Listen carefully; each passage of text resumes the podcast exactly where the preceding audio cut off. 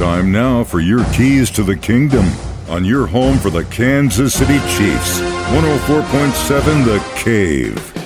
Patrick Mahomes got it done against the Dolphins in Germany, helping the team win 21 to 14. This is what he had to say after the win in Germany. Um, I think you, I think you can see it in spurts. Um, you look at the first drive, you look at the drive that we had.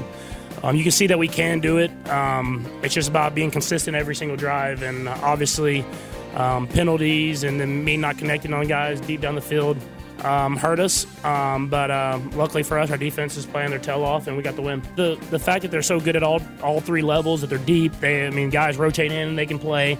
Um, it's hard to get everybody snaps. That's how good they are, and so. Uh, I mean, it's, it's got to be a top defense in the NFL. Um, that's a great offense, and for them to, to hold them to 14 points, where I fumbled in our own uh, area uh, for seven of those points. I mean, that's a that's a tremendous tremendous job, and I think they're going to continue to get better because they're young and they, and they love it. I knew they were going to be good because you look at the end of last year, um, and they played great football. And no one really noticed, um, and so I knew they were going to be good. We brought back so many people, um, so many young guys, and they were going to develop.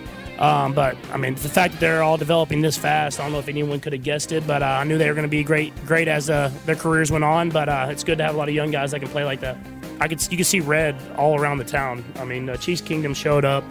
Um, and you could feel the love that they had not only uh, for the game of football, but for the players, and you could tell they watched and they, they knew what they were talking about. And so I'm ex- I was excited to be here and even more excited leaving that hopefully I get to get back at some point. Those are your keys to the kingdom, brought to you by Dr. Mark Melson, the doc that rocks, now at Springview Dental Care, and your home for the Kansas City Chiefs, 104.7 The Cave.